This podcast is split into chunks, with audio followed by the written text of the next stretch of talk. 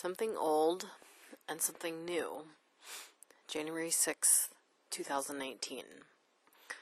For the past two weeks, family surrounded me. First in Seattle, visiting my immediate family, minus my brother, sister in law, and nephew. And then in Ojai, visiting my spiritual family. I loved it. I felt warm and cozy, filled to the brim with care and affection.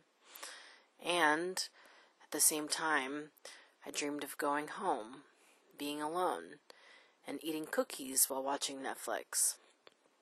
This weekend I did just that. And while eating cookies and watching Netflix, I felt an ache in my heart for last week when family surrounded me. I can't win. I suspect it's similar to being a parent.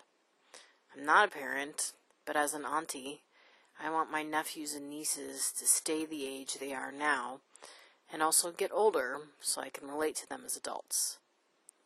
I want something old and something new at the same time. Humans are funny like that. Will I ever be satisfied? Probably not. In my spiritual tradition, we say human beings have a thirst for limitlessness. We want unlimited happiness.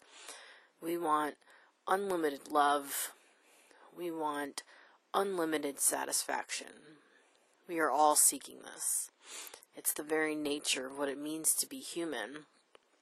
To use the Sanskrit term, it is our dharma, or the essential characteristic of human beings. Pretty sure that means I'm screwed then, because I'm never completely satisfied. Just kidding. The only way to quench the thirst for limitlessness is to drink something infinite, so to speak. For me, that means cosmic consciousness, or God, or infinite love, or source. When I touch that cosmic entity through meditation, I feel satiated. Full disclosure though, it was during a yoga and meditation retreat I wanted to eat cookies and watch Netflix.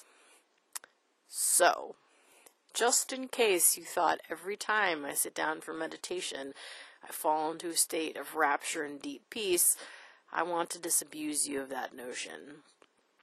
However, I've fallen into a state of rapture and deep peace often enough to convince me meditation is the answer to my answer to the question, how can I feel satisfied? Thus far, it's the solution I've found to wanting something old and something new at the same time because cosmic consciousness is both very, very old and very, very new. And also because I'm human, I know I'll remember and then I'll forget and then I'll remember again. But I keep trying, and I think that's the important thing. I dream of a world where we realize ultimate satisfaction doesn't come from material objects but rather from something infinite and unlimited. A world where we realize we can have something old and something new at the same time if we turn to spirituality. A world where we realize we won't engage quote unquote perfectly, but as long as we keep trying, that's what is most important. Another world is not only possible, it's probable.